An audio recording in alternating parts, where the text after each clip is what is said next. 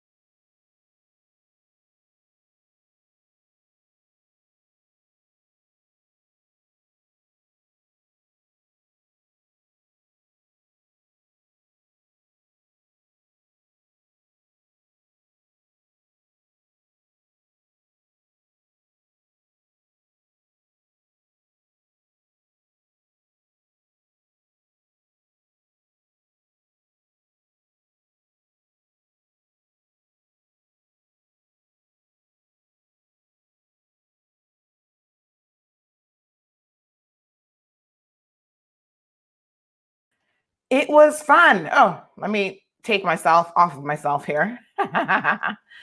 it was fun. It was entertaining. It was educational. And it was also the cold hard truth, all intertwined. So, what can I say? Sometimes it happens where you're able to get a good mixture of everything. I had persons calling me after the show indicating how much they absolutely enjoyed it last night. They said it had the the right formula of seriousness and humor all intertwined in one. So thank you guys so much for the feedback. You know, even in the world of politics, folks, sometimes we can't help but chuckle a little bit at our predicament. It's it's serious, and I do seriously have something in my eye as well. It is a serious matter, but at the same time, um, you know, you have to find the humor in life because what else is there? Life is so incredibly short. Um, but we have a lot of serious business that we will be getting through. Not to worry. Good morning, Evelyn. Sunshine is here for it. Marcia Gay, beautiful. Good morning. Um, Marcia, is that a mountain with the sun behind it? Does that mean you're in a mountainous place like maybe Jamaica? And you get to wake up and see the blue mountains? We ain't seen no blue mountains around here. Nothing but flat, flat land. But our um, Caribbean correspondent is going to be joining us.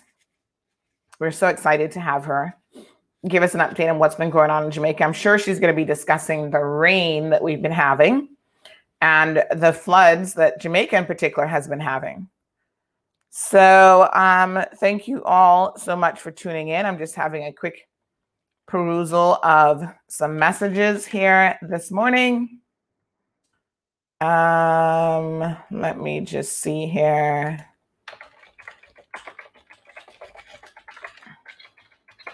Very good. All right, we have got uh, Irvlin says your water take long for boiling. Well, I'm drinking cold water. No tea for me this morning. Most mornings I just need to hydrate because I don't drink enough water, I feel, during the day. So hydration is important. So I get it when I can. And I know that when I'm talking, that's the perfect time to drink some water. Anne Marie, good morning to you. Louis says, Good morning, CMR Massive. And he says, Sandra, keep up the good work. Thank you so much. Louis, Anne Marie, Olivia, Larry, all of you guys, I got something to tell you. It might not be earth shattering news to any of you, but the establishment they um, are hell bent on ensuring that they dispose of me before the next election. I keep hearing this narrative from my contacts. My gosh, Sandy, they see you as such an influencer, potentially someone who could sway voters, that they have plans afoot to try to keep you out of the way for the next election. Um, I guess jail is what they're thinking. I don't really know what they have in mind. But you know, they keep bringing the cases, they keep trumping stuff up. So I keep getting warned, Sandy, this political, I guess the coalition government, I mean, who else would be so concerned about staying in power, um, really has an agenda. And apparently, you are not part of that agenda. And you pose a direct threat to them. So um, it's pretty sad when you think about it, but it does mean that we all have to be on our P's and Q's, folks. We got to pay attention to what is going on around here. Um, there's a price to be paid for speaking out, and there's certainly a price to be paid, as we can see, for having a format like Cayman Marl Road. So, yes, Irvelin, I am here and in the flesh. Good morning, Larry from New York. Now, you guys remember, make sure you use your H's when you're talking to Larry, because Larry's like, listen, what's wrong with you people? Why you keep dropping the H? Beautiful day. Good morning, Beulah. Atlas says when the video starts, you normally start mid conversation. So we aren't getting the first part of the video. What video? My little intro video? Um, hmm. Yeah, I know that with, I wonder, Atlas, how you're watching, because I do know that with Facebook, there is a slight delay, but you should still get it eventually, kind of thing. So it's delayed by a couple seconds. Um, I think that's a Facebook feature, and there's really not much that we can do about that. You know, I've got this set up here with the um, card that connects to the Canon camera and all this kind of fanciness. But I'm pretty sure there's nothing we can do about that, unfortunately. Joanne Smith says, Good morning, Madam Hill. Hello, beautiful Joanne. Classes in session, folks. We are here for it. Evelyn's already tickled pink. Malita, she's present. Good morning. Happy hump day, Corrine. Yes, it is hump day Wednesday.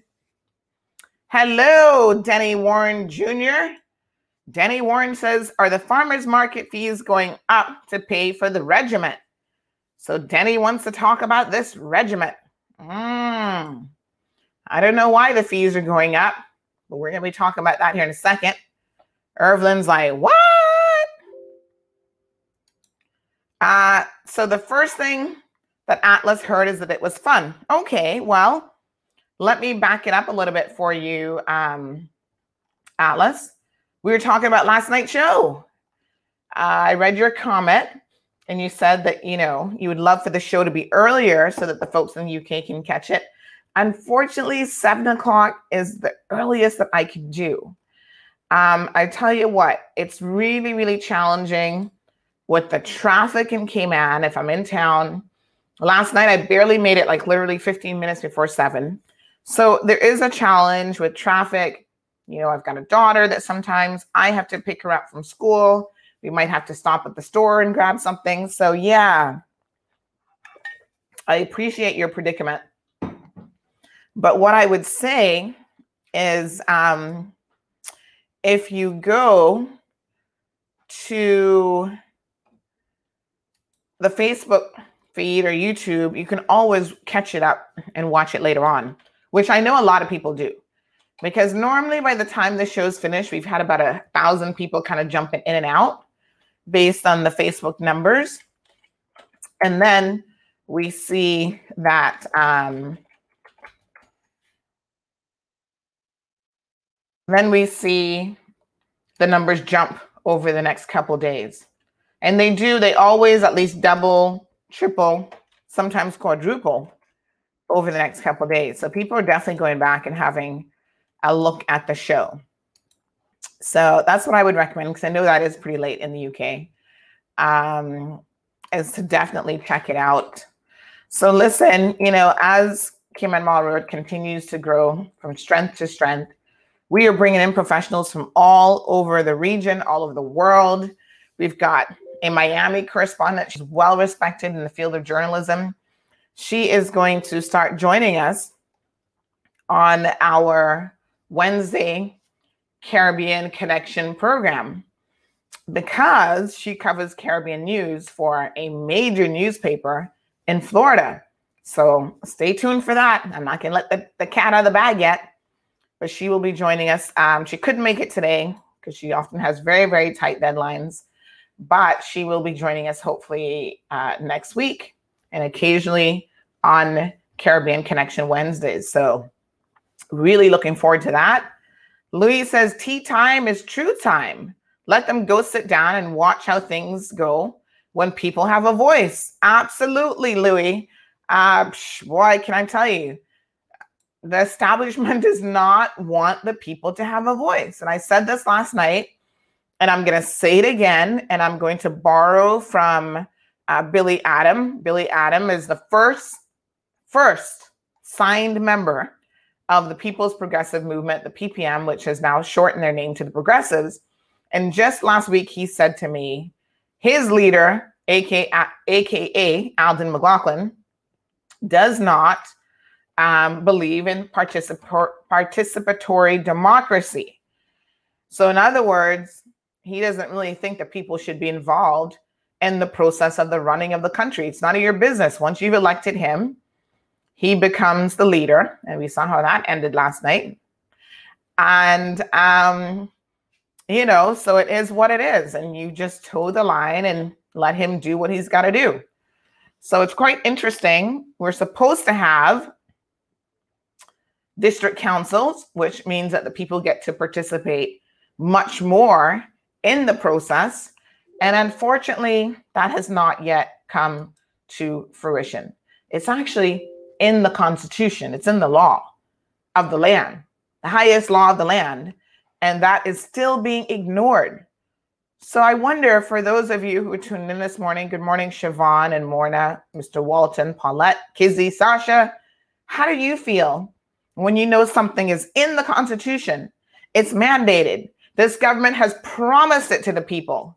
And here we are about to wrap up in another five months the Legislative Assembly so they can run for public office again. And they have still not put district councils in place. And they've got every excuse under the sun not to do it. I dare say that the people need to wake up. Hmm? It's about time that the people start to wonder what's really going on here? Is this the kind of representation that we really want? And I know you all, I know what you're thinking. Well, he can't be premier again. So he's just going to run uh, for Red Bay. What harm can that be?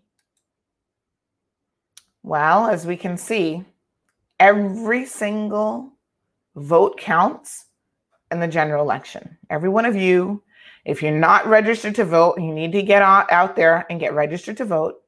And not only does every single vote count, but when you put someone in the legislative assembly, you have no way of knowing what direction they will be swinging when it comes to forming a government.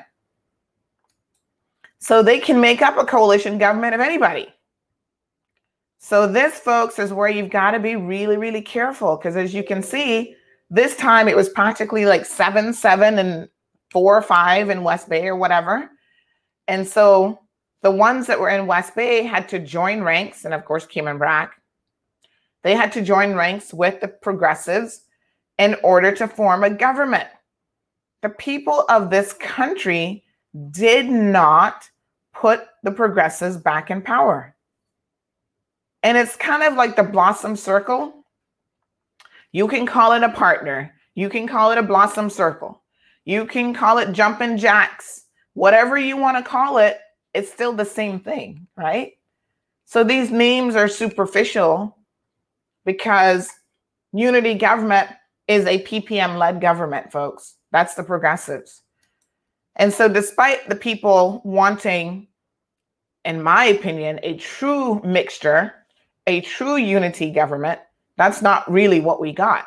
We got the CDP and the U and the um, progressives back together, or really we should say together for the first time because they've never been together.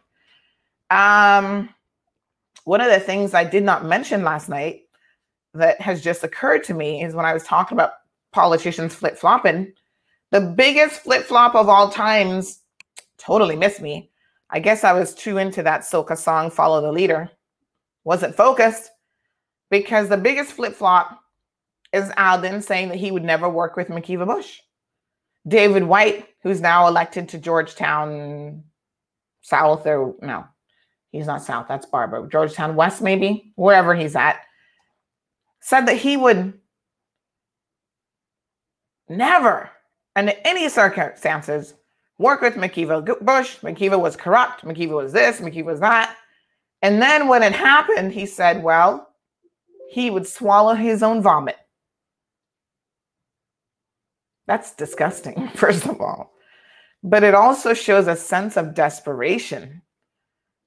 Anything.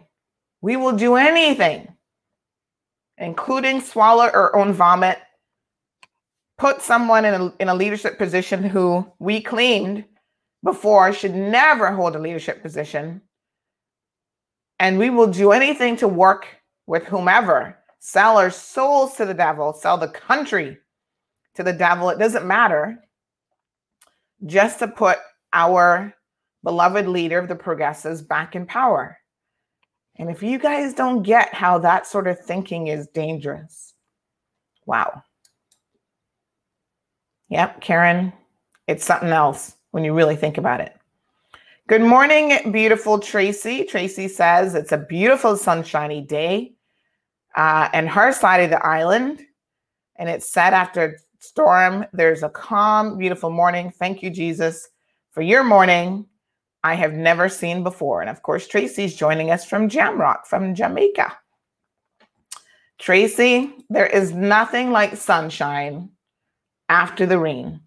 It has it has to be one of the most glorious things ever. Like everything is fresh and crisp and you feel like you know the dirt has been washed away from mother earth just for a couple minutes probably. But yeah, you kind of get the sense. Good morning, Sharon. Look at the beautiful Sharon. By the way, stick a pin. Sharon has been holding out on us. We did not know that Sharon was going to become a grandma again. And I saw the beautiful video, the reveal video of where her daughter is going to be having a little girl. So, you know, Sharon is a grandma already. She has um, two beautiful grandchildren a boy and a girl, and now she gets to add one little princess more to the mix. You can never have enough princesses, in my opinion. Um, so your son might have to step it up now and see what he can do to even out the score a little bit. Because you know, those two princesses are probably going to beat up on your little grandson or dress him up as a princess. So uh, Tell Jason to get ready. So, congratulations, Sharon. I thought that was such wonderful news. I saw that, I think it was yesterday, actually, or over the weekend, perhaps. So, beautiful, beautiful, beautiful. Good morning, Sue. Um, Karen says the people have no say in the horse trading um, after they're elected. Well, this is why I tell you, Karen. trying to elect people, and I know I'm saying this with a degree of reservation because, as I've said last night, and I'm saying this morning, politicians are like they're floundering and flip flopping all over the place. But trying to elect people who you kind of know, you really know where they stand and you believe them. So listen, you people can say whatever you want about the opposition. But when the opposition says they're not going to work with certain people, we can see not that they wouldn't work with certain people. Maybe I should correct this. They said they wouldn't put certain people back in a position of power because it never seems to end well. And at least based on history, we can see that when they say that, they actually do mean it because they lost the opportunity to form the government. Folks, I'm going to remind you in due course of what happened during the last election. But rest assured that the opposition had every opportunity to form uh, the government had they not stood on a matter of principle. Bonnie says they're full of talk, but once they get elected, it's a horse of a different color. And I do agree with you, Bonnie, but I think we've got some viable options. And we need to start holding people accountable for their historic flip flopping and historic failures. Lizette, good morning to you. Sharon says she's excited about the baby. Nothing like a baby to bring everybody together even more. And Sharon, I absolutely love the relationship actually that she has with her children. She just seems like a really great mom. And I know as a result of that, they have had a wonderful example to follow. So I think that's fantastic. Um, Atlas wants to say, is Miss Chantel and Vicky getting married, or is there still stuff to sort out with the law? So, um, Atlas, the law is good to go. Uh, it's not marriage, it's a civil partnership. And I do not know um, what their plans are in terms of that. What we do know is remember, they actually have a hearing. Their matter has actually gone to the Privy Council. So maybe they will wait to hear what the Privy Council has to say and then make a determination from there. Elizabeth Moya, buenos dias, mi amor. ¿Cómo estás? Oh, Elizabeth Moya. Now I realize, Elizabeth, I got you. I'm just putting the name now with exactly who you are. You're here every morning. I wasn't putting it together. My apologies. I'm with it now. Let us talk about the farmers market, folks. So, over the weekend, I had an opportunity to go and visit the farmers market. And I was aware of a situation that was brewing. Now, my sincere apologies for a lack of, uh, our video had some audio issues, and I, I think I've sorted that out. I mean, I got to tell you, sometimes the technology frustrates me because you never know when you're going to have an issue until afterwards. And unfortunately, video, audio, there's nothing you can do to fix it once it's screwed up. And so, you know, we did a recording, we had our mic all set up, and I could see the mic recording, but it looks like it was chipping in and out. And I think I may have discovered the only way to test it is to go do another interview. Um, but I think I may have discovered what the issue was, and hopefully we can resolve it going forward. But at the end of the day, it's quite unfortunate because it was a really good interview with um, Miss Edna Seymour. But in case you missed it, Miss Edna is a farmer. So she sells her goods at the farmer's market. She's got bananas, and pumpkin. You know, she's a small time farmer. She gets her goods and she sell it out there. And uh, she has informed us that unfortunately, the board of the farmers market has decided to increase the fees. Now, hold on one second. I do need to take a quick little break here. Uh, my sinuses are just a little irritated. So give me one quick second. Let's cue up a commercial from our friends at Miracle Brokers.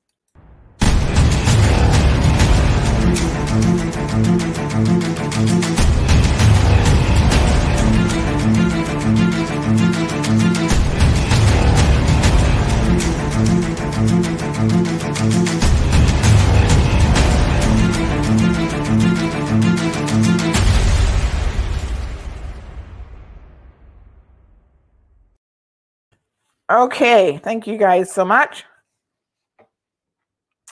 So, um, the board of the farmers market, which includes Mr. Hamlin Stevenson, which ironically enough, the farmers market is actually named after him, right? So, they made a decision. Don't ask me how they came to this conclusion to increase the fees not just by a couple dollars, but 131%. Now I know 131%. You're like, oh my God, is thousand dollars? It's not really. It went from $13 per day to $30 per day. But listen, when you're in the middle of a pandemic, and the premier gets up last week and lambasts the opposition saying that right now is the time that we have to protect businesses.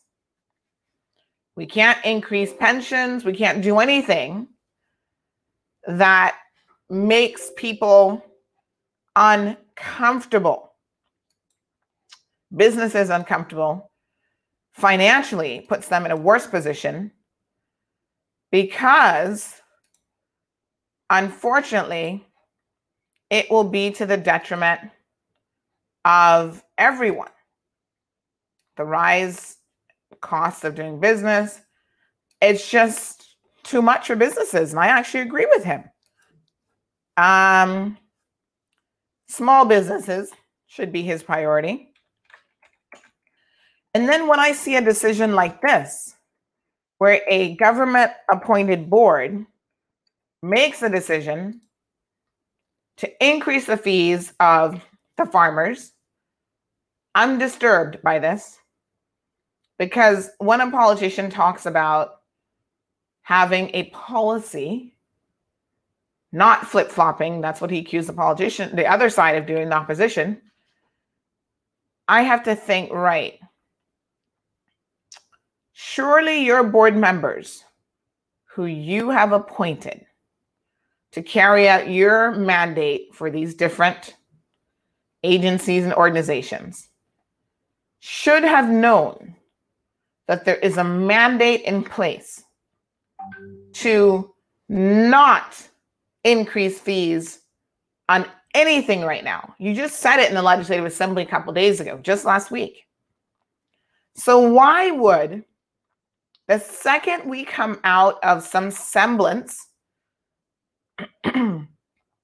of um, the lockdown in June, why would the board at your organization, the farmers market, decide to increase fees? This is just absolutely ridiculous and crazy. I do not understand it. It makes no logical sense.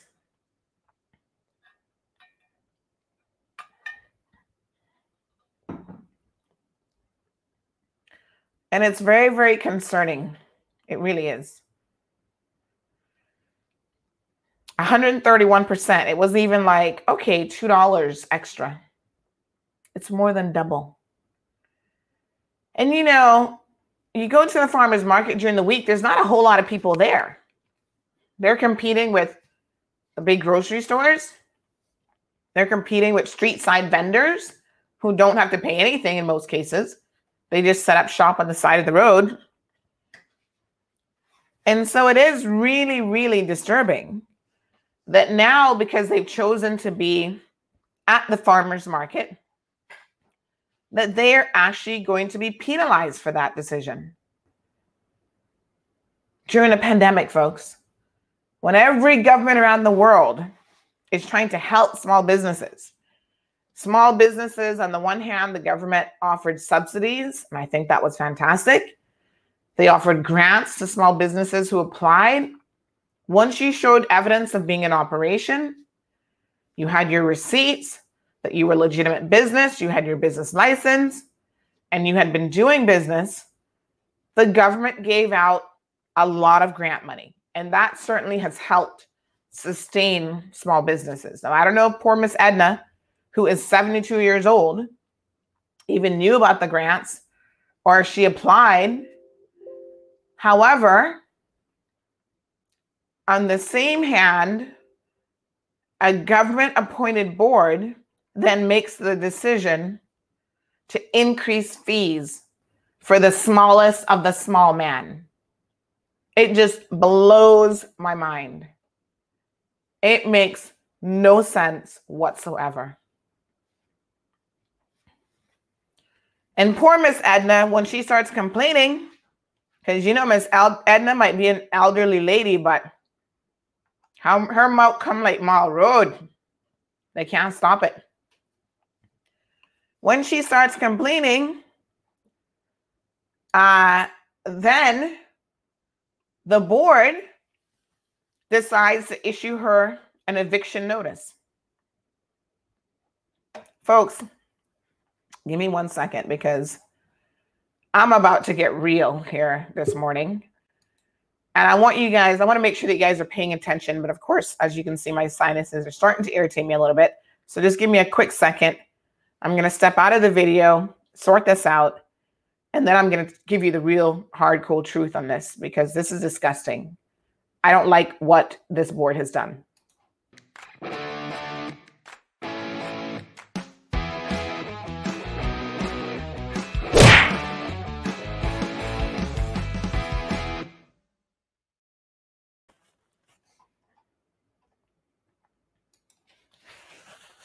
All right, folks.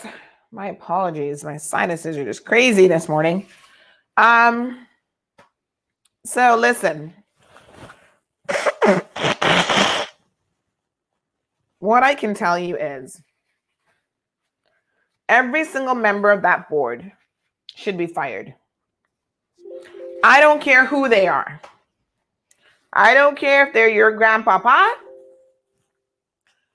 if it is your neighbor that you grew up with, and they're the best farmer in all of the Cayman Islands, and that's how they got appointed to this board. They should all be removed and fired from the board. Lack of common sense is going to be the death of our people. You explain to me, good folks, all of you, 73 of you watching, how the hell does a board during the pandemic make a unilateral decision to alter the lease agreements or the contracts that they have with people? No consultation, no meeting with the poor farmers. We're going to just up your fee 131%, and somehow this is going to slide. And you know what? Like Atlas said yesterday, if it wasn't for those pesky little kids, they would have gotten away with it. If it wasn't for Miss Edna, a 72 year old woman who still has a mortgage, who still has to get up every single day that God gives her health and go to work, does her little farming, go collect her fresh fruits and vegetables, sits in the farmer's market all day and hoping that she can even make $50 for the day for the government to only turn around and take out $30 immediately. It, it's ridiculous. This woman should not have to be dealing with this kind of baloney at her age. Let me be very frank and honest. There has to be a reason why the farmer's market is empty. You go there, and by the way, since this has been implemented, others have left. Some people are there, they're not farmers, they're artisans, they're selling their handmade jewelry, Caymanian arts and crafts, whatever. They can't afford to pay $30 a day, going from $13 per day. Let's not forget the $100 deposit when you go into the market in the first place. And the same market that floods out every time you get a little bit of rain, the same market that has no promotion. When was the last time you saw the farmers market board? Because they they would be the ones responsible for this, right? So I don't know what they're increasing the fees for because only God knows what they're going to do with the money. When was the last time you saw them promoting anything on behalf of the farmers? Promoting the facility? I don't think I've ever seen them actually do it. So, can we get some explanation from the farmers market board in terms of what on earth this increase is for during COVID? You do nothing to help the small man out, but you do everything to try to hinder him and put processes in place, right? That makes it difficult for people to earn a few dollars. I do not understand this logic. Now, I'm not an unreasonable person. I'm open to hearing an explanation. They have a Facebook page, the Farmers Market. They have posted nothing since May the 6th. And that was when they were asking you to wear your mask when you went out to the market. Before that, oh, yes, my apologies. They have that one pinned at the top. They do have one from July the 24th saying that, oh, we're open again. All of five people liked that post. Well, I guess since they only have how many people following them? Oh, they got a they got a couple 1700 people. But no promotions, no nothing. Wow. They have some nerve, really. I'm I'm disgusted, quite frankly, by this move. And I think the government, this is now where this flip-flopping government should flip-flop on behalf of the people and say, you know what? Uh, this board has made a very poor decision. One that they obviously could not have run by this government. One that the government does not support. So we will support the poor people. Get rid of all the board members, please, Alden McLaughlin. And put board members in place who actually care. Now, poor Miss Edna is facing deportation from the farmers market. They are evicting her, folks. Here's the best part. She has been paying, I showed you the receipts. She has been paying her regular daily fee every single day. Miss Edna might not be a PhD graduate. She might not be a lawyer. She's not a doctor. She is not walking around with a big time degree, but the woman got common sense. Something that is sorely lacking in this country on more than one level. So she keeps every single receipt, folks. She has been paying the regular fee. And then she probably was able to scrounge up the extra dollars. And she took them $300 towards the excess fee the increase, which, by the way, from a contractual perspective, now you guys know I'm not a lawyer, but I do have a law degree. And I have studied contract law.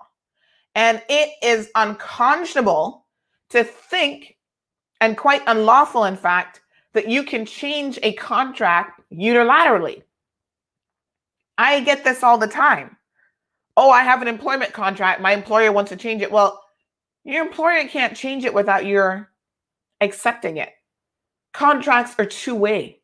So even a lease agreement, if your landlord comes to you and say, well, I want to do X, Y, Z, you do not have to accept it.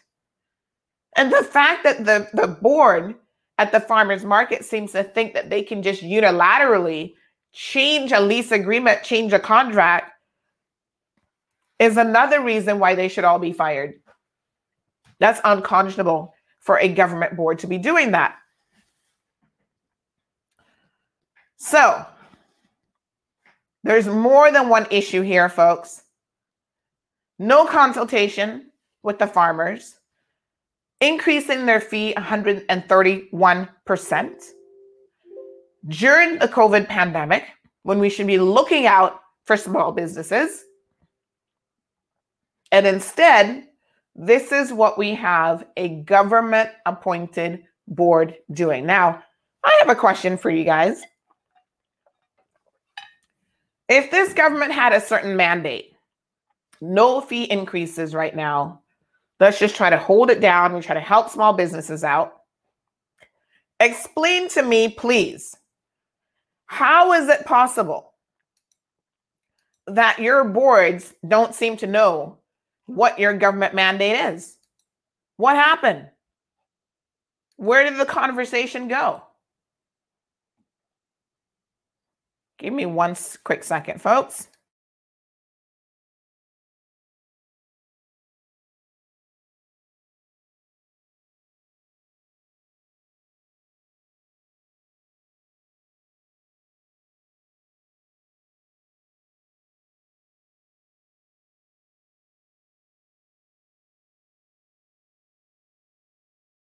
So Tracy says, Miss Edna is not afraid to speak out. She's my friend and she always speaks her mind. Well, guess what?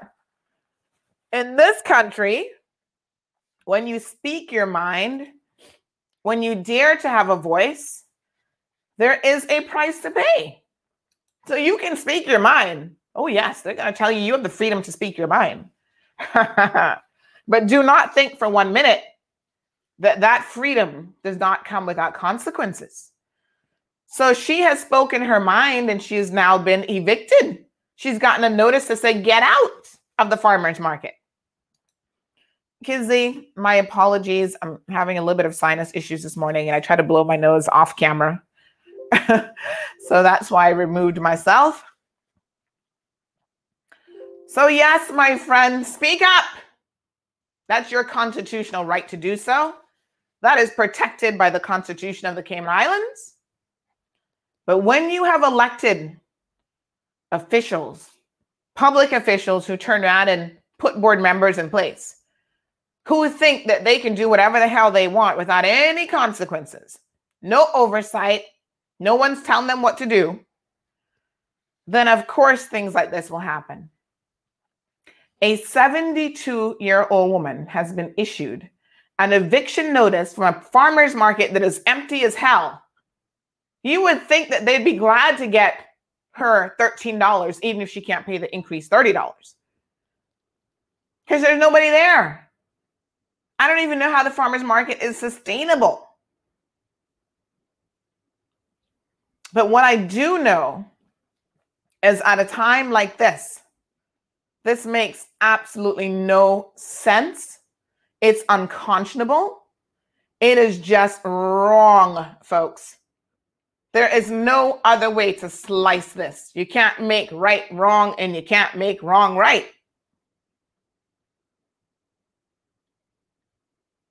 So, Miss Edna shared her story with us this weekend. She said there are others in the farmers market who feel the exact same way, but they're afraid. Maybe they'll get an eviction notice as well. She even shared with us that apparently there's an informer, imagine that, an informer in the farmer's market, who sits there and runs to Mr. Hamlin and the board with every little thing that happens. Maybe they're not getting an increase. I don't know. Maybe they're getting some sort of kickback for their informant services. I don't know how that works. What I do know, folks, is we cannot sit back as a people and see an injustice happening and allow it to happen and keep our mouths shut. We would be worse than the farmers board. Catherine wants to know who's on the board. Siobhan says they're probably just trying to get rid of them. Maybe they have some big plans for that location. Well, let's see if we can find out who's on the board. Because you know, Catherine, one of my issues is these government websites are never updated, so we don't know who the heck are on most of the boards anyway. Um, but let's see. I know Mr. Hamlin Stevenson is because he is the chair of the board. He's the one who signed the letter that I saw evicting or attempting to evict uh, Miss Edna. So they got themselves a nice little website. Um, I see vendors on here. And it's got a whole list of vendors, folks. You know what? Let me pull this page up because I want you guys to see this, how outdated this clearly is. They better be spending some of that money updating the website. That would be in their best interest. Let's have a look at the website, folks. Because you know me can't take the foolishness. Honestly. So let's have a look here. Vendors for the farmers market. Now, do you guys see this? If you are believing this, you've got Miss Dorothy, uh, Edna's Green Grocery, Eileen's Native Crafts. Wow. There are lots of businesses here at the farmers market. If you're to believe this outdated website, Farm Fresh Direct, Hamlin's Farm, Healthy Alternatives. The list goes on and on. Island Produce, Island Organics, Ivy's Cayman Treats, Launa's Jewelry, Local Apron, Pillowcases, Towels, and more. Mama's Fresh Coconut, One Love Farm, Plantation Organic, Roots Kitchen, Plant Stand, Sparky's Farm, them lion. Most of these businesses are not there.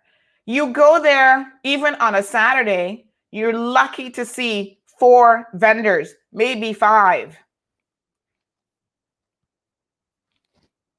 Um, farmers market, do yourselves a favor. Update your website to be reflective of the truth. We see a little bit here about the farmers market. Where, who, and when. No information on the board. Let me see here now. Hold on a second. You must be kidding me. They have sponsors at the farmers market. Lord Jehovah. Hold on. People, Jesus, please come and take the bus. What the hell are you people telling me? You actually have corporate sponsors? People who sponsor the farmers market and allow you to operate. And you have the nerves to increase the fee on the poor people during COVID? This is where the corporate sponsors now need to say, hold up a second.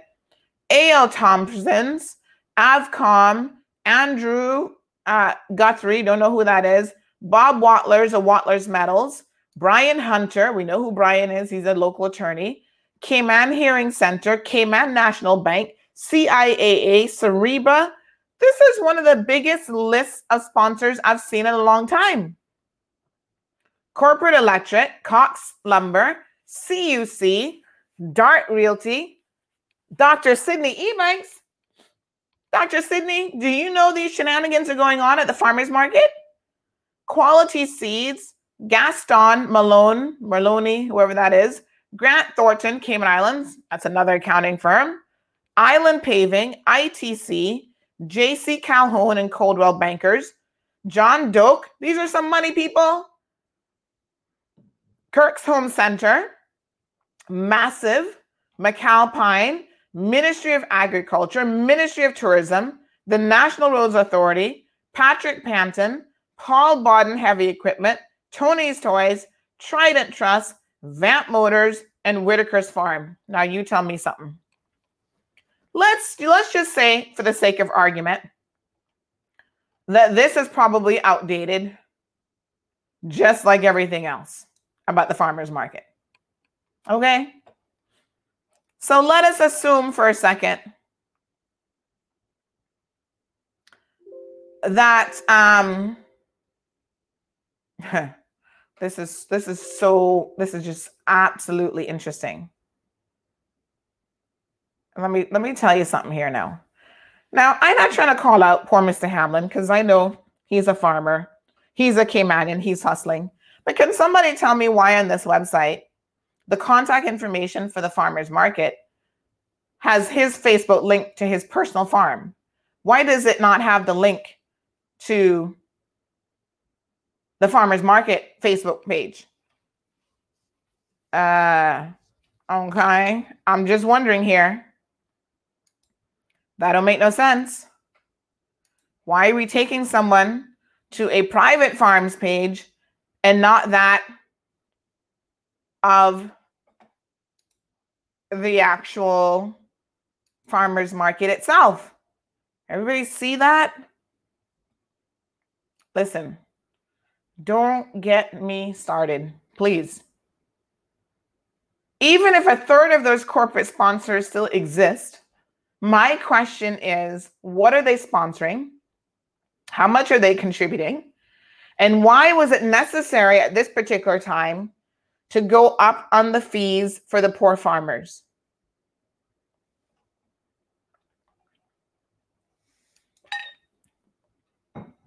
Miss Edna has been at the farmers market from day one. Walton, I did speak to them about that. And what they're getting is a little space and a farmer's market that floods every single time it rains.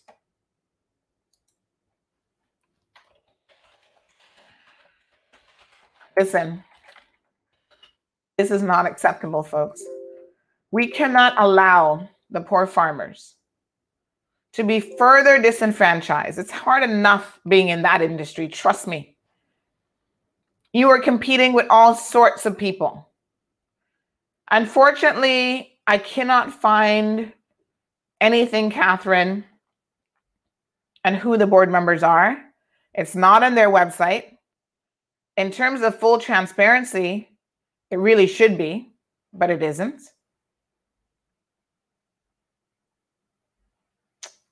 So I shall continue digging to see if I can find out. I don't know, Karen, if these particular board members are paid or not, because some board members are paid and some are not. But that's a whole other discussion about board members across the board being paid to sit on boards, and some are paid the equivalent of a full time salary, folks, because they claim that there's so much work involved in doing what they do. Tracy, she hasn't left. She has no intentions of leaving. And thank you, Louis, for that suggestion, because that's exactly where I was going with this. If we need to get ourselves together, and when we say when I say we, I mean me and maybe some of you, but I know some of you so scared you're scared like puss Oh no, I'm behind you, Miss Sandra. I'm behind you, Miss Sandy. But Lord, me can't lose my little job. Me can't go out there. You must go. Put your neck on the block for poor Miss Edna. I, I understand, folks. We all have families to feed. Me too, you know. But at some point in this country, you have got to recognize that your collective voices are stronger than the 18 people that you've elected to political office.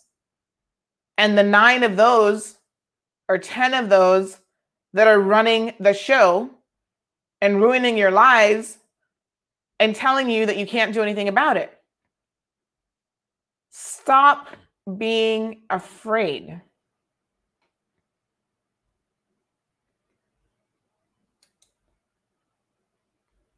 The story went up over the weekend, as I suspected. The board has said nothing. They have made no comment on this. I'm expecting them not to, I suppose. But the right thing to do, folks, would really be to reverse that fee.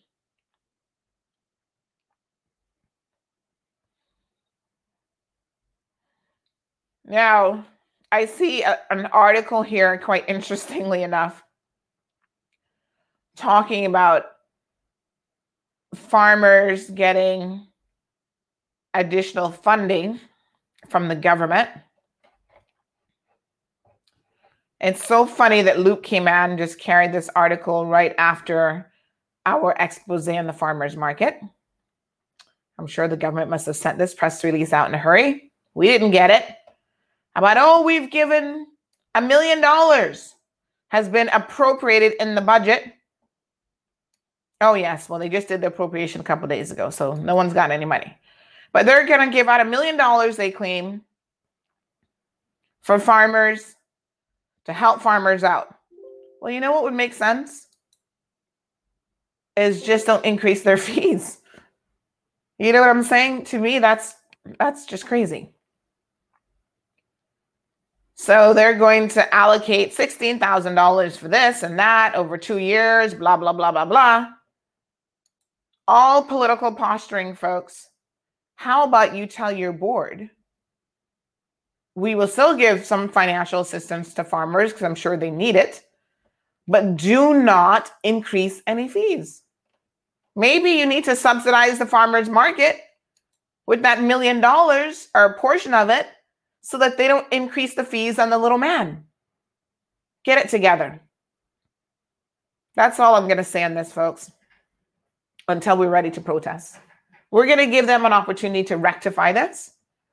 And if they do not rectify it, if it's just me and Coco alone, we will be out there protesting by the farmers market on behalf of Miss Edna. Unity and strength. Uh, sorry, Louis says unity is strength. Standing up takes like minded people. Truth defenders are what force change in the right direction. Walton says, Why do you think they need those sponsors? Do you think $30 a day can pay for cleaning, utilities, and maintenance? I don't know what a $30 a day is going for. I have never seen a budget, uh, financials, nothing from that board. Like I said, you don't even hear from them. They've not updated their website since July. So they can't have the world's best marketing person. So honestly, I don't know. I have no clue. They have a Gmail address, that's free. So what are they using the money on? Presumably, Walton, the farmers market, is a government owned facility. That's why it has a government board. Just like beaches and so on, they already have people who go around uh, as part of, I forget what that government agencies call now, recreations, beaches, and something. And it is their responsibility to clean up public parks, beaches, public locations, or whatever. Now, I think they had some deal with DART where for the beach that he was going to get and the West Bay Road access, that he would have assisted in taking over some of those responsibilities. So, what are they doing with the money? I have no clue. Danica is joining us from Jamaica. Good morning, Danica. Good morning, Sandra. How are you guys? We're good. How are you? I'm hanging in. It's been a good morning. Nice. It's a sunny morning, sunny morning here. Yes, finally some sunshine. Finally, some sunshine. I can see clearly now that the rain is gone. Indeed. so, if you guys are new to the show, Danica is no stranger here. She is going to tell us a little bit about her day now is Wednesday. She joins us on Wednesdays for a bit to tell yes. us about yes, to tell us about what's going on in okay, the region. So, so give us so, your update. Okay, so some of the headlines from around the region. Preliminary reports suggest that um, the damage from Tropical Storm Zeta could cost the Jamaican government in the region of $2 billion in repairs. If some of you would recall checking the Cayman Marl Road website over the weekend, you would have saw that Jamaica experienced significant heavy rains from Tropical Storm Zeta. Though the storm didn't directly threaten our island, the outer bands sent a lot of heavy rains and winds across the island, which resulted in not only damage to the road network, but also in fatalities. Um, as you would recall, there was a man whose house um, was impacted by a landslide after a wall collapsed on the house. He and his daughter were later found lifeless, um, you know, after the emergency crew went to search for them. So that's a tragedy as a result of tropical storm Zeta all across the island. There was significant flooding, roads were impassable. Several people, um, you know, were trapped in communities. There were all these viral videos of people carrying caskets across large water bodies. There was also a tragedy at um, Treasure Beach, which is on the island's south coast, in which a man is presumed dead after he was at the beach on that day. Um, the interesting thing is that because tropical storm Zeta's outer bands affected the island, I assume that most people didn't take it as seriously because funerals were still being conducted, people were still at the beach, and this now has resulted in a lot of hardships for some people. Um, so that that's that's a situation there with the weather moving now to trinidad trinidad and tobago has introduced um, new polymer notes. Um, these are bank notes that the, the the country there is transitioning to. And if you any of you would know, polymer notes are like um, I guess you could call it um, like a plastic material. So these notes are said to be less it, they're said to be higher in security which um, makes it more difficult for people to tamper with these uh, these notes. So they're being introduced by the government and they are said to come into circulation as early as next week. Um, I wanted to give you guys a quick roundup of the COVID numbers. So, the COVID case count in Trinidad and Tobago is 5,568 cases. Less than, or just a little over a thousand of those are active cases. The country has a death toll of 106. That's today. Barbados has 233 cases of COVID 19 and seven deaths, while Jamaica has 8,787 cases of the coronavirus and has and is reporting as of today 196 deaths that's that's what's going on in the regional headlines so we had tropical storm zeta repair bills coming in in jamaica Trinidad introducing new polymer banking notes, which are said to increase security.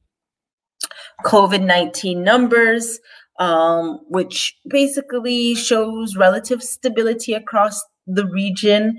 Um, both Trinidad and Jamaica are reporting um, new infections trending down, and while the death toll remains high in Jamaica, um, the good news, or better yet, is that the good news, or better yet, not so good news, is that they have come up with new strategies to contain the virus, though some of these strategies are seen as a little bit contentious. Um, so you you would have heard that uh, Jamaica has procured the drug remdesivir. It's not yet known whether the this is being used in a clinical setting. Um, you would know that it's two hundred and fifty dollars per dosage of remdesivir, which is um, almost ridiculous based on the economic challenges that the country is facing at this time. So that's just a recap of our headlines from around the region. Moving on to um, entertainment. So, in entertainment news over the weekend, um, you would have seen that we posted a story about entertainer Beenie Man who collapsed at his mother's funeral.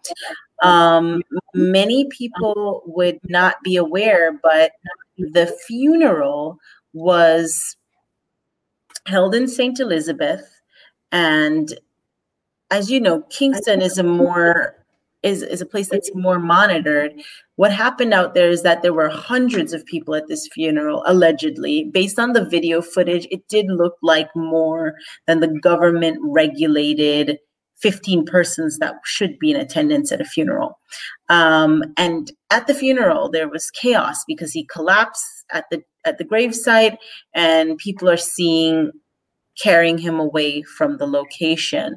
Um, he yesterday released a statement, well, last night really re- released a statement, you know, thanking all his well well wishers and fans, and also clarifying that he was not hospitalized following the incident. I don't know which media house reported that, and that you know he was recovering well and that he was just overwhelmed with grief and also a little bit um, tired, I would say, from the exhaustive planning that goes into you know laying a parent to, to rest.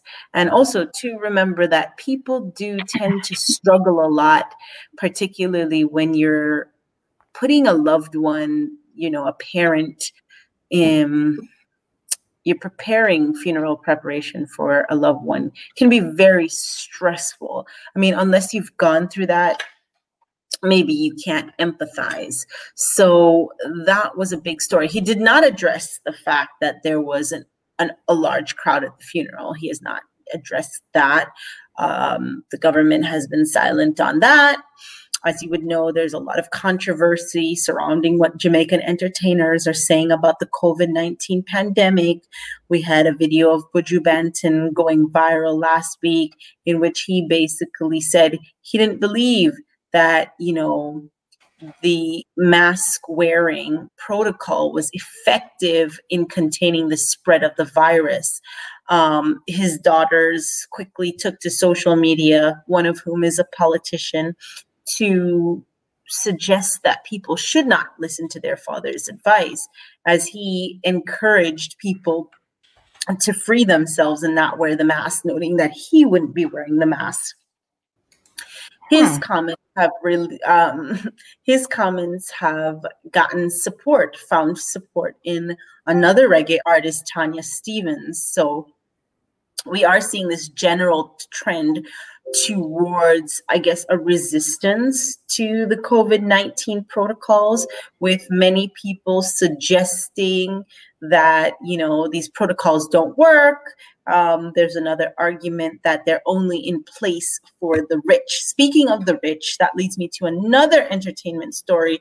Kim Kardashian last night re- received major backlash after she posted photos of a family vacation. Well, not a family vacation, but her 40th birthday party, which mm-hmm. turned into a mini family and friend vacation on Twitter, in which none of them were wearing masks, none of them were socially distant. She claims that they were in quarantine for weeks and they decided to go off to a private island people have said this is insensitive in light of everything that's going on in the world. It doesn't set a good mm-hmm. precedent. It throws, you know, mud in the face of the poor. She's been referred to, uh, she's been likened to as Marie Antoinette. It's been really, really hard for Kim Kardashian this week. Further, Kardashian, please. Well, she's a she's socialite who's used to right. getting she is used to getting love, so it's been yeah. difficult. She can sleep with for, some of that money. And and particularly, particularly one of the things that stood out to me is that one um, Twitter user was able to look very deeply into one of these pictures and actually spotted a servant well, I won't say servant. Servant's not the right word, but a server, somebody that was serving them food that was wearing a mask. And this further sparked more outrage on the social media platform. So uh, that's the, that's the headline. So we have a lot of Jamaican entertainers coming out to bash social distancing and mask wearing protocols. We also have Kim Kardashian receiving some major backlash after she posted pictures of her 40th birthday party on a private island. Hmm. And we also have Beenie Man fainting at his mother's funeral, which, while a sad, sad occasion, some people have come out to trash him for not following the COVID 19 restriction on gatherings. Hot so, mess that's it from around the region. All right. Well, we have a little bit more information here, Danica. So stand by. Um, yes, I've got some uh, breaking news here this morning that someone has just sent me in relation to Scotia Bank in Jamaica. So, of course, right. we um, try to keep you guys updated with all the business news as well that is happening around the region. So just give me one second. Apparently, Scotiabank is closing a number of branches. branches. Yes, mm-hmm. in Jamaica and going to a digital platform. And more and more, I think the truth of the matter is people can expect this to happen. I know during COVID, a lot of persons um, were stressed out because they felt like, um, you know, businesses were too digital and there was no options when banks were shuttered and businesses were shuttered. There's very little that they could do. But here's an announcement that has just come in. So Scotiabank um, Jamaica has announced the closure of the Black River branch um, coming in February of 2021, the Old Harbor branch in April of 2021, and six other branches will be converted to digital only by January of uh, next year. So that's a lot. I don't know how, how many branches Scotia has in Jamaica, but that sounds like probably all of them are either going digital or um, a few are closing. What what's uh, mm-hmm. wow? That's quite some news. Um, um I guess with what they've come out and said is that you know those two branches in particular that are closing or their services are being relocated to larger branch like black river is being relocated to santa cruz and i guess somebody could do the the distance cal- calculations. They were saying that they've had a major fall off in usage. They're saying that 50% drop in foot traffic to branch because of online transactions so, I mean, it hasn't been a particularly good year for Scotiabank either. I mean, the bank in uh, September of this year um, reported that a decline in profits, and it was linked to the unexpected economic slowdown. For the nine months ending July 31st, Scotiabank recorded a net income of 5.5 billion, which is down from 9.7 billion during the same period last year. Total revenues amounted to about 32.1 billion, a reduction of 1.7 billion when compared to 2019. So, I mean, I think the bank is also taking a hit. Um, they're doing a lot to kind of revamp themselves and realign themselves with the the the global atmosphere. I mm. mean, even earlier this week, they had announced that I think it's their Junction St. Elizabeth branch would be converted into a cashless service center, meaning that the bank would no longer offer, offer cash transactions in branch. So I think in general, there's a shift away from physical transactions and physical interaction to Sorry, Coco's weighing in on the situation there. So you had done a story, um, Danica, on the economic situation in Jamaica. Um, any sort of updates on that? You talked about the Bank of Jamaica and unemployment. Right. So um, in Jamaica, the situation is that the central bank, which is the Bank of Jamaica, BOJ, continues to intervene in the economy. And by that, what do I mean? They keep flooding the foreign exchange market with US dollars. That's significant because 15 million US dollars was sold to authorized cambios and dealers on Monday. Um, the frequent interventions have a, well, they serve sort of to enable monetary policy because what you would have happening is that the US dollar would be trading for much higher had these interventions not happened because the intervention also means that cambios and other institutions that receive this money at a at a whatever rate that they're giving it to them at can only sell it back for I think 20 cents higher. So it maintains the stability of trading within the market um, However, you know, even the central banker, Richard Byles, has said frequent interventions were unsustainable, warning that continuing in such a way could significantly reduce the country's non borrowed reserves, which is those reserves that you have if the country gets into trouble.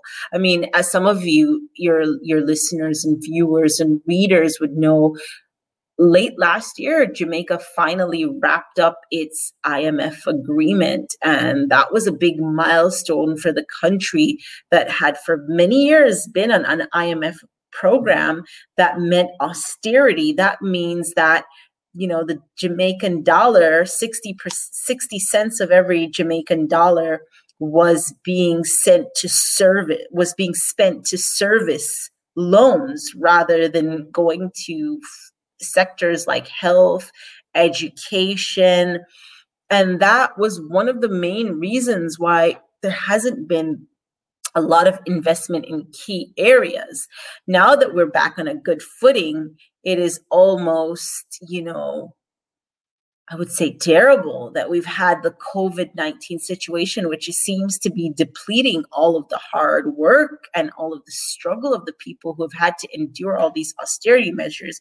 And to me, it seems like we might be heading back into some sort of agreement soon, particularly with the IMF. Maybe if it's not as stringent as um, agreements before, it definitely suggests that we might, at minimum, have a standby agreement. So that's that's with relation to the economic situation. The economic situation is further being impacted by suggestions that the US might not be giving us aid depending on how we behave, particularly as it relates to companies, Chinese firms, which um, are expected to build out Jamaica's 5G network. Um, I know many of you would have seen on Twitter, for example, the US ambassador to Jamaica getting embroiled in a big Twitter hullabaloo with a bunch of people online, where he basically says, you know, I am not in agreement with Jamaica partnering up with Chinese firms to build out their 5G technology, basically espousing Washington's position that the Chinese can't be trusted. Um, they're suggesting that, you know, data, privacy, there's all these issues that smaller nations like Jamaica are not trying to look at or not being mindful of. They're suggesting that Huawei and ZTE are companies that could pose a potential national security risk to the United States. It's an interesting argument, but one of the things is that we don't have a lot of information about this situation from both sides because what happens is that the US says one thing and then the Chinese, I don't know if it's just a language barrier. All they've done is denied the claims. Mm-hmm. So there's not really much of a discourse to be had because, for example, I'm not a 5G specialist. I don't really know how different 5G is from 4G. My understanding is basic that 5G is faster than 4G, and that this would require bigger data centers to store um, your personal information.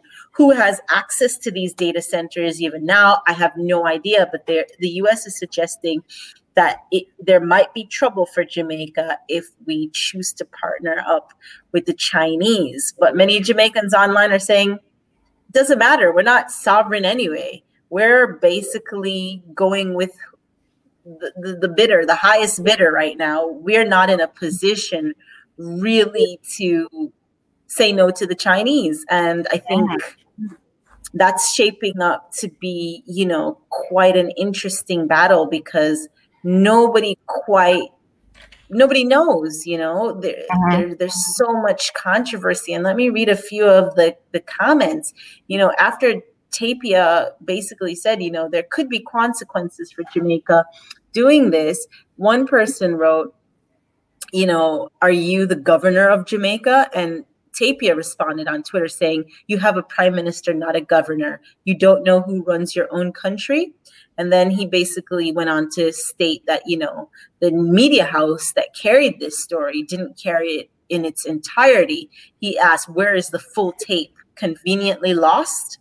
And then another person responds, Ambassador, you ought to have known that Cliff Cliff Cliff Nationwide would publish snippets. And hmm. Another person goes on to say, anyone afraid to tell Tapia to mind his own business, or they are, or, or are they afraid to lose their visas? He responds very, very, very saltily, saying, You must have been turned down. Sounds like you're an angry guy. And I mean, these tweets go on for I mean, a, a, good 60, 70 tweets. So it's a lot. I do think one of the most witty m- remarks that, that were made on the platform was that, you know, Tapia goes on to say somebody goes on to say, leave Jamaica's internal affairs alone. You're being a bully. And he responds, sell your freedom. You'll be like the people of Hong Kong. I thought it was interesting. It was just a hot mm. mess on, on, Twitter. Well, I'll tell you what is interesting. Um, you know, last week we were talking about um, the committee of, I think it's now called 24, whatever, the whole decolonization remit of the United Nations. And I think it's interesting that countries like America, for example, um, continue to meddle in the affairs of other countries. I mean, Jamaica was not a colony of um, the US. So I think it's interesting that the US, their long arm, their long diplomatic arm, is reaching from their shores to Jamaica and they're trying to tell Jamaica what to do. I'm not so sure it's any of their business.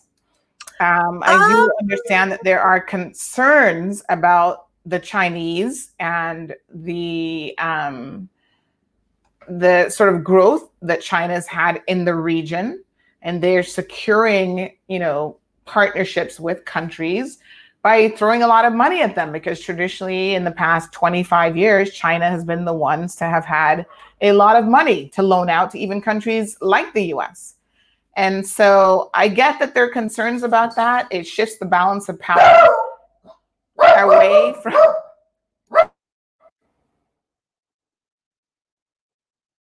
sorry coco's trying to join in the conversation here i'm going to close the window because the less she sees the better um, so I do, yeah, I do appreciate that um, there's a shifting of the balance of power, and that must make the Americans very, very uncomfortable. And I also get the Chinese don't really play by the same rules a lot of times when it comes to human rights, etc.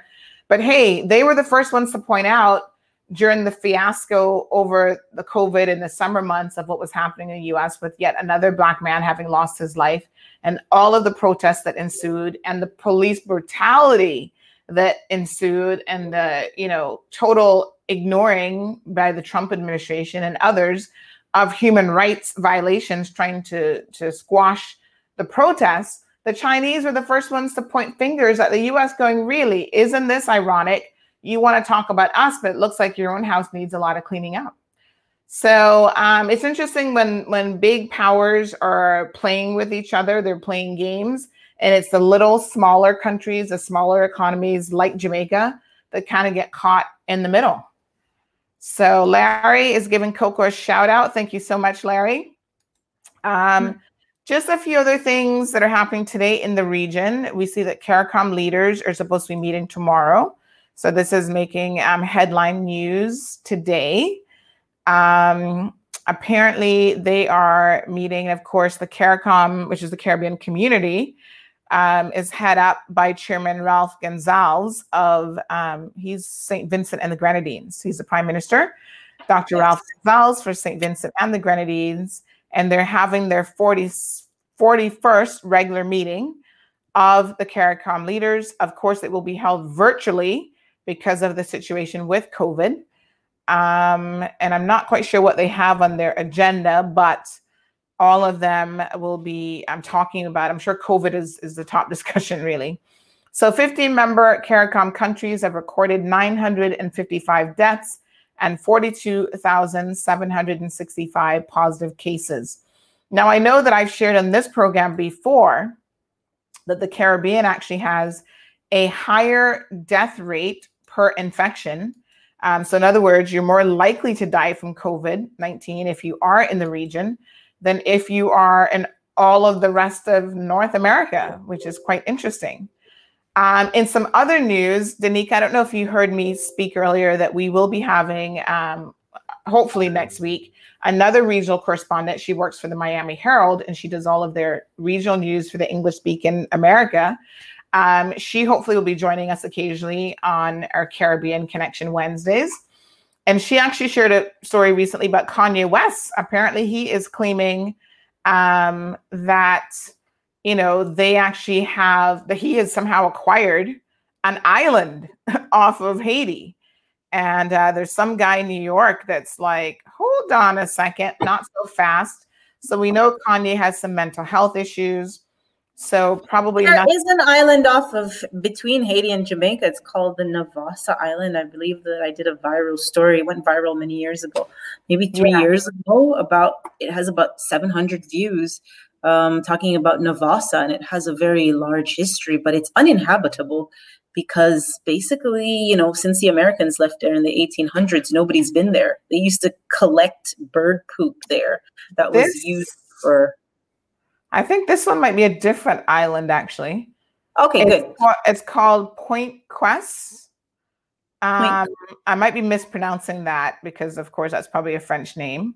Um, But it's considered prime beachfront parcel um, off the northwest, off of northwest Haiti. Hmm. So, and it was actually named by um, as one of the top beaches by Condé Nast Traveler magazine. But um, yeah, so Miami-based parent company Carnival Lines recently signed an agreement with the Haitian government to develop that area of its for its cruise ship passengers.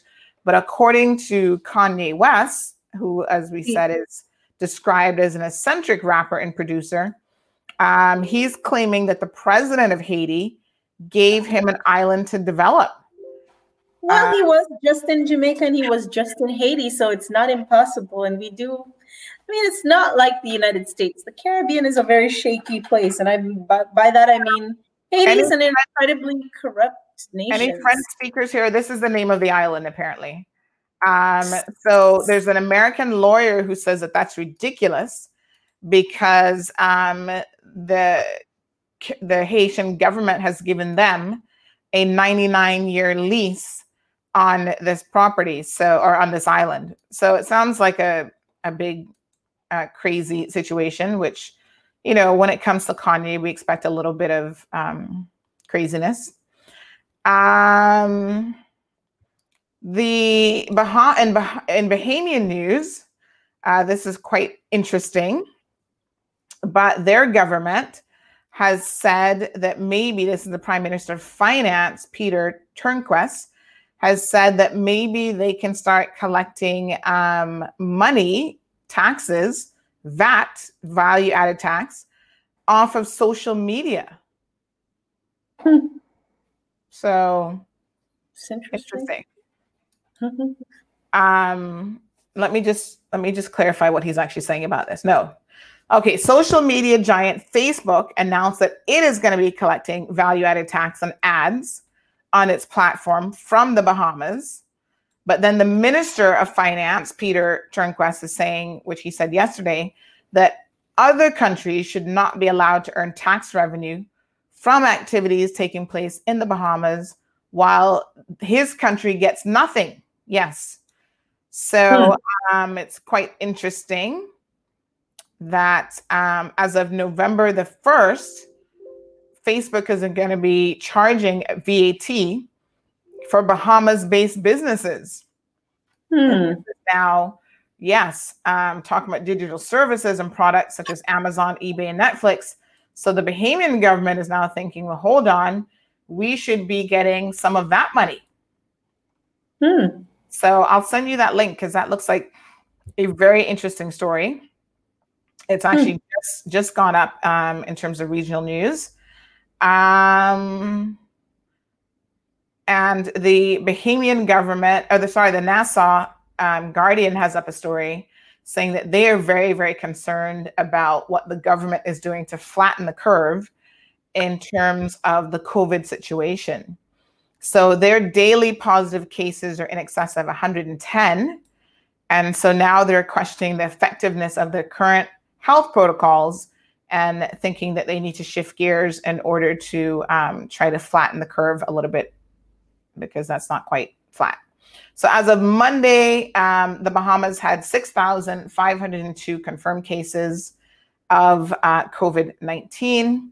And over the last seven months, um, they've had kind of up and down with lockdowns, curfews, restrictive measures, and still they continue to have what they say is a high case number on a daily basis. Um, so I suppose that is a situation to monitor. Like I said, most of the Caribbean, unfortunately, is struggling with this. Cayman's situation is a little bit different. Uh, we have been able to pretty much contain it. We do know that travelers pose the biggest risk. And at the moment, they're subjected to a 14 day, 14 day quarantine. However, having said that, we uh, did a story yesterday that was a CMR exclusive, where basically the chief medical officer has admitted that there are a handful, and we don't know what a handful is, we don't know how big his hands are, of persons who are allowed to come in who do not have to necessarily adhere to the strict um, quarantining provisions. And so we are hoping that we can get additional information on who those persons are exactly, how much is a handful, and what other restrictions are supposedly in place to try to keep us all safe. Can I also ask the question is um, over the weekend, I know that we reported that close to 200 students graduated from the John Gray High School. Congratulations to them one of which is now in school in Jamaica and joined the graduation ceremony via, I guess, a platform like Zoom. Mm-hmm. Um, and I wanted to know none of the pictures showed any of the students wearing masks at this event. And, you know, there were said to be a hundred, hundreds of people in attendance. Yeah. What is your policy there in Cayman on mask wearing? So at the moment, um, we do not have to wear masks in public places except for um, certain medical facilities. A private company, so even if you go into a private space, they can indicate that they want you to wear mask. Um, but yeah, we're free to um, gather up to 500 people. You can go to grocery stores and other public gatherings without mask required. So that was the last, we're like at level two, minimal suppression. Mm-hmm. Uh, so, yes, when you go to places like the hospital, for example, last, um, I think it was Friday, the hospital had a massive job fair and literally hundreds of people turned out for that. It was very, very successful. Within the first hour, I think they probably had over 300 people. But um, in that environment, masks are still required because of the high risk, um, you know, involved. But yeah, there's no mask required even in schools there are no masks required so there are still some social distancing protocols in place like the desks are spread out hand washing stations have been installed and so forth but um yeah so um that's where we're at um, but you know, I keep seeing on social media, we monitor the social media chatter a lot. And I do keep seeing people like, when are they going to lift the 14 day quarantine? And I'm thinking, are you people crazy? Uh, lifting the 14 day quarantine, that's the one thing with the influx that we've even allowed in, because we still have repatriation flights only. That remains the one thing that has kept us safe up until this point. Um, and people are not getting it. The government needs to do a very big public uh, education campaign about why that 14 days is so critical because everyone is like, oh, just test them when they come in. That doesn't matter. You can test them a couple days before, you can test them at the airport. Even if they give a tested neg- negative, my apologies, test result, the 14 day incubation period for this virus is critical. So they still have to remain in quarantine. And that is why we are testing them at the airport when they come in. They're not testing positive at that point, but they're testing positive at the end of their quarantine period. And I guess the general public still doesn't understand the importance of that 14 days. That's why our government originally had a plan of five days in quarantine and then a bio button. They had to abandon that because every single country, especially in the region that relies so heavily on tourism, that tried smaller periods of time, tried pre testing, has had an explosion of the virus, the Bahamas, the Jamaica, and it was people bringing it back in.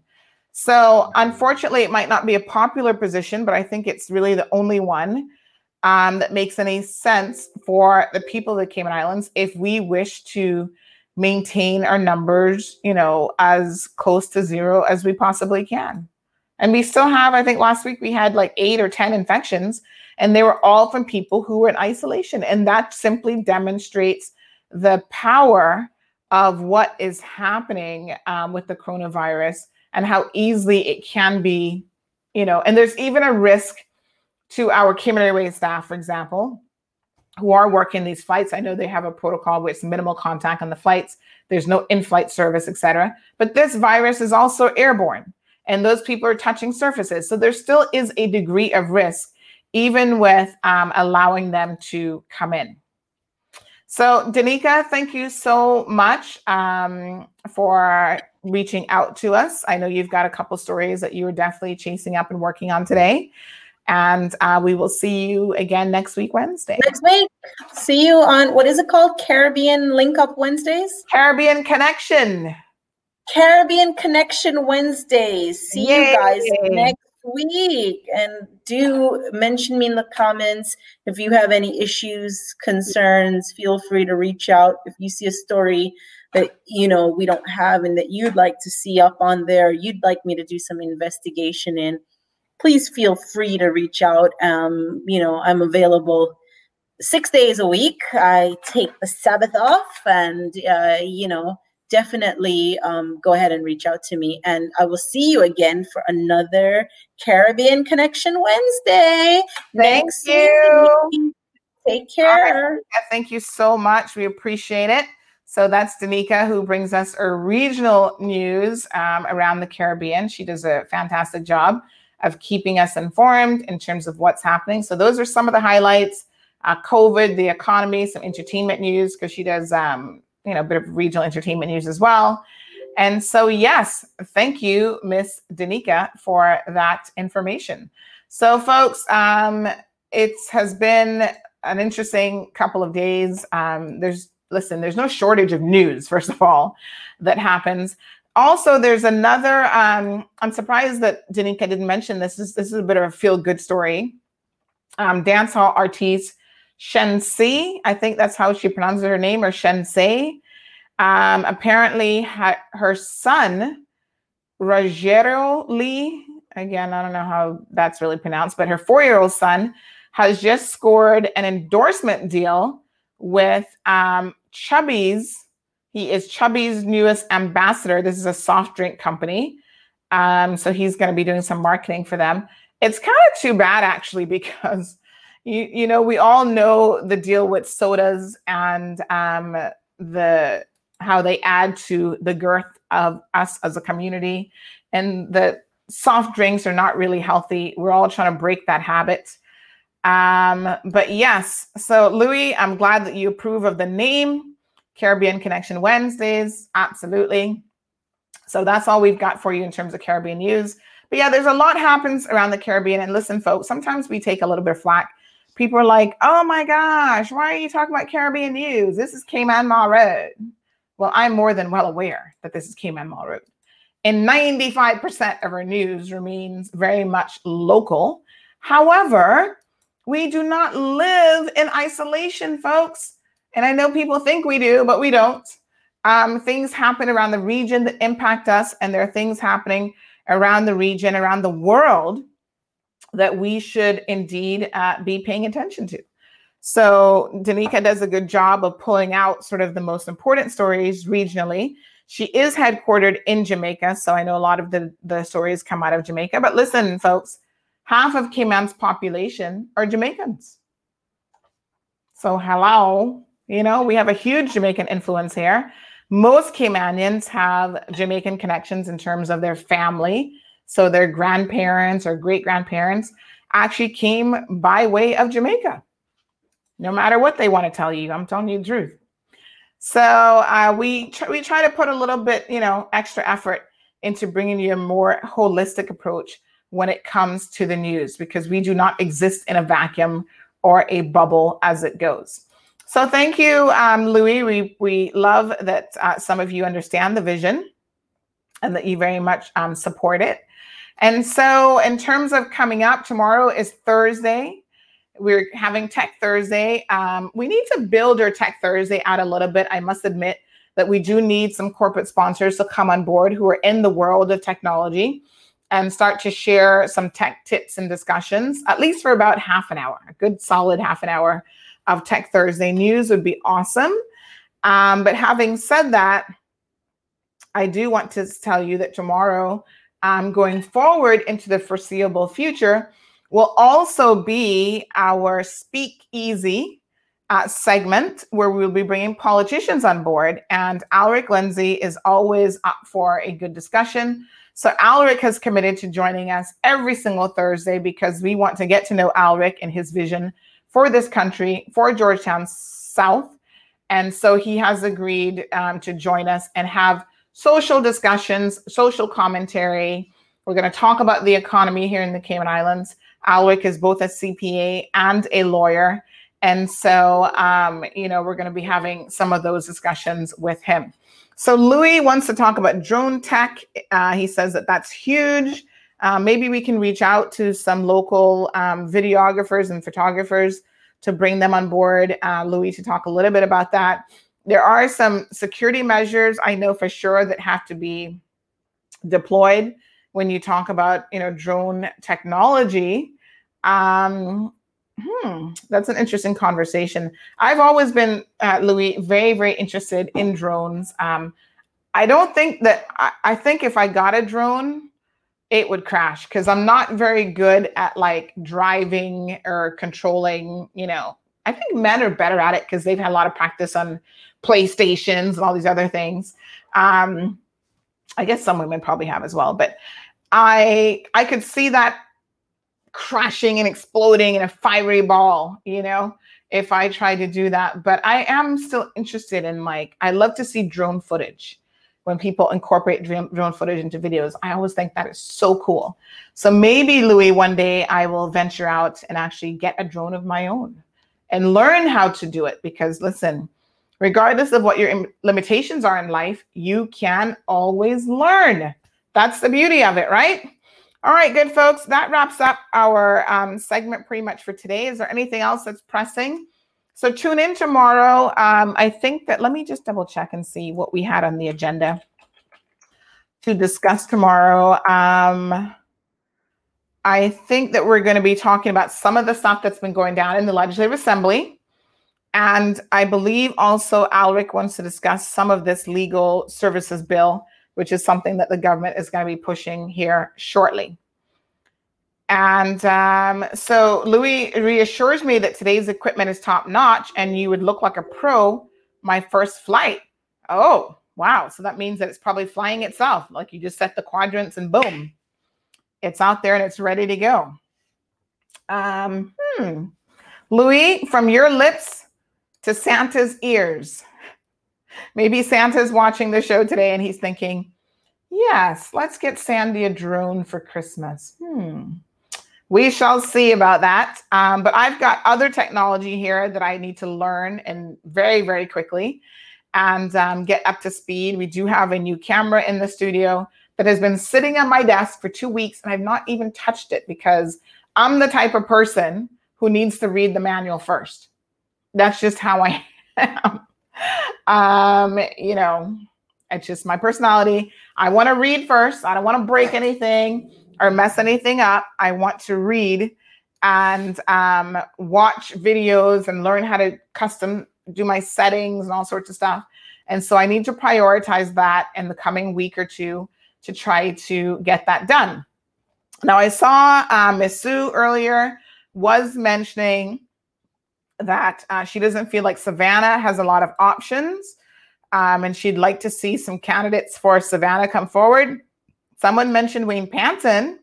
We need to check out uh, Wayne and inquire about this because I'm pretty sure that if Wayne runs again, which I, pr- I pretty much think that he will be, that he is actually going to be running against Alva Suckoo in Newlands because that's where he lives. And I think that's where he's most invested. Uh, it's quite interesting, though, that you say that Savannah has no real options. We have reached out to um, Miss um, Gina Williams, who, as you guys will recall, had declared for Savannah. And um, the last time this was mentioned, I forget when that was, somebody said, Hey, where's the candidates for Savannah? We want to hear from them we did reach out to her and say, you know, people are um, inquiring about where you're at and what you're doing. So this was the 15th of the month that we messaged her, and she said, not to worry, that is forthcoming, but thank you for letting me know. So I don't know when yet. Candidates, if you declare early, The purpose of declaring early is for you to hit the ground running, not to declare early and then wait till January before we hear from you. That is wasting September. Shall we count September? Yes. October, November, December. Four months that you could be taking your time, getting to know the people. The people have questions of you. You have to put yourself out there. Now, listen to me. When you put yourself out there in terms of politics, nobody said this was going to be easy. I had someone sharing with me yesterday that their good friend is supporting PPM candidates and is questioning their authenticity about something that they said. Thank you, Brandon. So Brandon said it's pronounced Shensei or Shensi. Shensei. Why can't we just have simple names like Sandra, Brandon, Louis? Nobody can ever get those names wrong. Walton. People go extra with the names, man. Shensei. Shensi. Shensie. Shen Shensia? Shensia. Oh, maybe that's it. Shensia. I think that's how Brandon has it spelled out there. Very good. Uh, we'll get it one of these days. I suppose I could go on uh, on YouTube. Somebody must have said her name at some point and try to get it pronounced correctly. Thank you so much for that, Brandon. We appreciate the phonics. The phonetic spelling helps us with the unusual names. So, um, yes, indeed. Uh, we have a couple stories that we continue to work on. There will be an update on the Cayman Brac um, woman who was hit by um, Mr. Raymond Scott. A lot of persons have been reaching out to say what's going on with that situation. So we will be posting a brief update on that today because we do have an update that uh, is available by way of the RCIPS. So I think that's it. That's all she wrote, folks. Um, Halloween is coming up. So let me just remind you that Halloween is actually on Saturday. That's this weekend. And a lot of the bigger Halloween celebrations, including the one here in Savannah, they will not be holding it this year. So you're going to have to take your kids trick or treating in smaller areas. Uh, most of them are being canceled, including the one in Webster's estate, because of the COVID restrictions. So, um, you know, try to make sure that you know what your plans are with your children. It's a shame because when you've got toddlers, like they're four, they're five, even the big kids, they really enjoy putting on a nice Halloween costume and going trick or treating. And I think of all the years, we need a sense of normalcy in 2020. 2020 has just been off the chain crazy, and it continues to get crazier. We wanted to extend condolences to the family of Miss Sue Hines. Um, this was quite a shocking development yesterday, but Miss Sue has passed away, and um, it, it was just unbelievable. I mean, I was so shocked when I heard the news. She's the owner of Tiny Tots, and most people know her in the community in that capacity. She also worked at Fidelity, but of course, she is a wife, a mother, a grandmother, and so many people are going to sorely miss her. Um, this is a developing story that we might be reporting on because apparently she had what was supposed to be a routine um, procedure that isn't considered very major at all at the HSA. And the complications from a medical error, from what I'm hearing, uh, cost her her life. And listen, so many of you have been upset about this. You've been sending me pictures of the guy. I know who the physician is. I know what he does at the HSA and the whole nine yards. So I'm waiting to see if the HSA is actually going to issue a statement about this. Normally they don't because already they're lawyering up and they're trying to skirt around any legal responsibility. But I can tell you, this is not good. In addition to that, we do have a Caymanian, and we know that this is the Cayman Islands. So when people get sick and they get ill, most of us know exactly um, who they are. So our thoughts and prayers also are going out to Mr. Courtney Miles, Inspector Courtney Miles, who is in the hospital. We understand that he has been transferred to Health City and he's actually been placed in a medically induced coma, but he is um, in stable condition. And so we are also um, keeping his family in our prayers and keeping him in our prayers as well. And um, I think collectively, there's a lot of power and positivity. And if you believe in the man upstairs, there's also a lot of power in prayer. So our thoughts are going out to Inspector Courtney Miles um, also that he can make a full recovery from a health situation that he is currently dealing with. Folks, that's all I've got for you. Um, I wish you a beautiful day. Stay tuned to Cayman Marl Road. Like I said, we do have a number of stories that we are working on exclusively for you guys. So we'll see you tomorrow morning, God's willing, at 7:30 a.m. Um, you notice how my sinuses just automatically resolve themselves. It's the most bizarre thing. It happens in the morning and then it tends to disappear by the time I stop talking and I stop doing the show. Uh, so big shout out to everyone. Again, congratulations to Miss Sharon and her family for the new grandbaby that's on the way. Uh, Brandon, Louis, Larry, Sophia, Mr. Walton, Jason, Marshall, Gina, Tracy, all of you, Atlas, Ingrid, Cece, Crystal, Miss Della, Lizette, Bonnie, Elizabeth, Miss Sue, uh, Miss Morna, Bonali, every single one of you that make this your go-to podcast spot every single morning and twice in the evenings. Thank you so much, folks. We really do appreciate your love and support. And we are gearing up, like I've said before, to be your go to election headquarters. And we're going to bring you all the news. We're going to bring you the, the straight news, the sus, the in between, and some political commentary to make sure that you are well informed so that when you go to the polls on May the 26th of 2021, you make the best possible choices for this country and yourselves. Folks, that's all she wrote. I wish you a beautiful day. Please uh, be safe on the roadways. The sun is out, it's gorgeous. Be productive. Let's all go get our coins because we got to pay the banks, those mortgages, we got to pay CUC, those bills, and um, hopefully have a little bit left over to either put in a savings account or maybe enjoy life a little bit. Anyway, folks, stay tuned. You've been listening to another edition of Cayman Marl Road.